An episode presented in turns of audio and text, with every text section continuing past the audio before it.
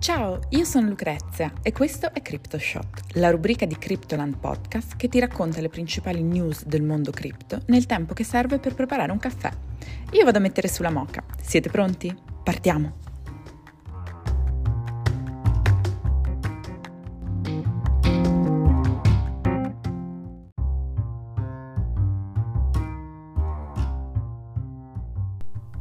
«25 agosto 2022 Merge di Ethereum a rischio, ricompensa da un milione per chiunque trovi bug critici. Il conto alla rovescia per il merge di Ethereum è iniziato. L'aggiornamento Bellatrix, il primo aggiornamento del software mainnet, si attiverà sulla Beacon Chain il 6 settembre. Questo aggiornamento è molto importante per tre motivi. Uno è il responsabile dell'avvio del resto del processo di merge, due, senza di esso sono inevitabili errori di configurazioni e tre, tutti i nodi validatori di Ethereum dovranno effettuare l'aggiornamento prima del 6 settembre. Il merge dovrebbe essere finalizzato attorno a metà del mese prossimo, ma i processi necessari al suo completamento sono già stati messi in moto ieri. Come è andato il primo giorno? Beh, c'è stato qualche imprevisto e si è riscontrato un bug che causava diversi errori. Fortunatamente il team è stato in grado di risolvere il tutto in poche ore, ma per precauzione la Ethereum Foundation ha deciso di andare all in sul suo programma di bug bounties. I Bug Bounty Programs sono iniziative portate avanti da enti e aziende che prevedono una ricompensa per la segnalazione di eventuali vulnerabilità nei software e nei sistemi informatici. La ricerca delle vulnerabilità, infatti, è da sempre uno degli aspetti più ambiti dai criminali informatici, proprio per poterle sfruttare a loro vantaggio. Per questo le aziende, al fine di farsi trovare preparate, investono parte del loro patrimonio in programmi di affiliazione tramite i quali ricompensano gli utenti che scoprono e segnalano una vulnerabilità prima che venga sfruttata in maniera malevola. In vista del merge, la Ethereum Foundation ha annunciato di aver quadruplicato le ricompense del suo Bug Bounty Program da qui all'8 settembre. Ciò significa che chiunque trovi un qualsiasi bug ritenuto un rischio critico verrà ricompensato con un milione di dollari invece della normale tariffa di 250 mila dollari. Uniswap approvata al 99% del consenso la nascita della Foundation.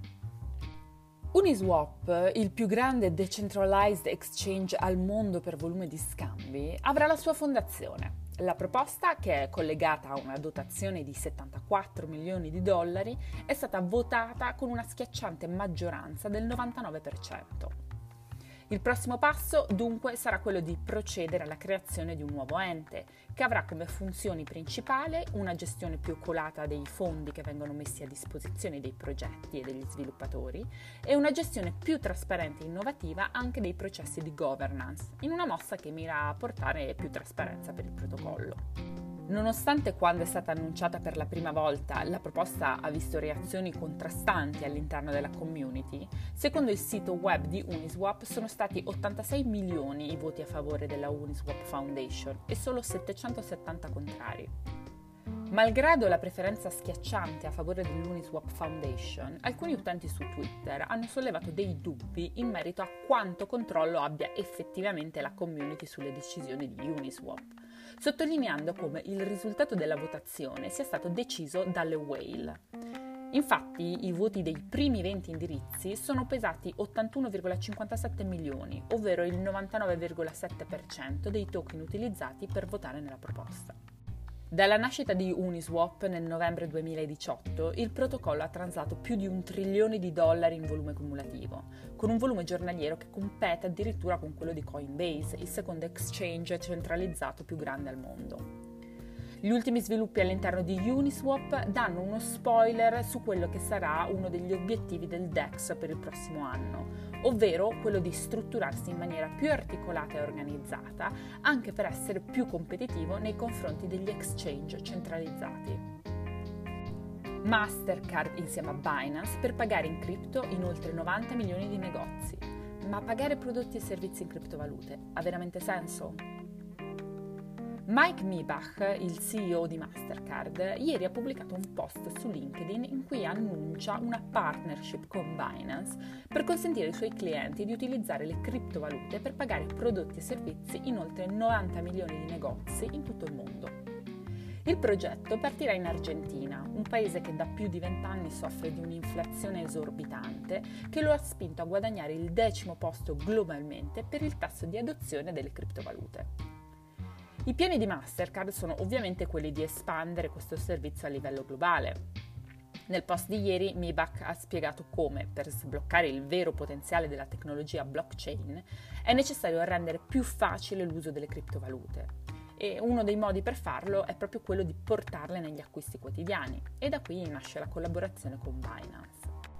Tuttavia, non sono tutti così ottimisti sull'uso delle criptovalute come mezzo di pagamento. Le obiezioni più comuni sono la volatilità dei prezzi, la difficoltà d'uso e i rischi normativi, nonché le commissioni di transazioni elevate e i lunghi tempi di elaborazione delle stesse per alcune criptovalute come Bitcoin ed Ethereum. Sebbene la velocità possa variare, la blockchain di Bitcoin gestisce circa 5 transazioni al secondo e ha una commissione media di 0,81 centesimi mentre Ethereum gestisce attualmente circa 29,3 transazioni al secondo con commissioni medie di 1,57 dollaro. Per fare un parallelismo, Visa afferma di essere in grado di gestire 24.000 transazioni al secondo e addebita tra l'1,4 e il 2,5% per transazione. Uno dei grandi sostenitori delle cripto come mezzo di pagamento è il cofondatore di Ethereum, Vitalik Buterin, che proprio ieri su Twitter ha sottolineato che spesso viene sottovalutata la superiorità delle criptovalute rispetto alle monete fiat per i pagamenti. Come esempio a sostegno della sua affermazione ha ricordato come le cripto sono particolarmente utili per il trasferimento di denaro a livello internazionale e per le donazioni di beneficenza. La guerra in Ucraina è un esempio che ha dimostrato l'utilità dei pagamenti in cripto proprio in questo senso.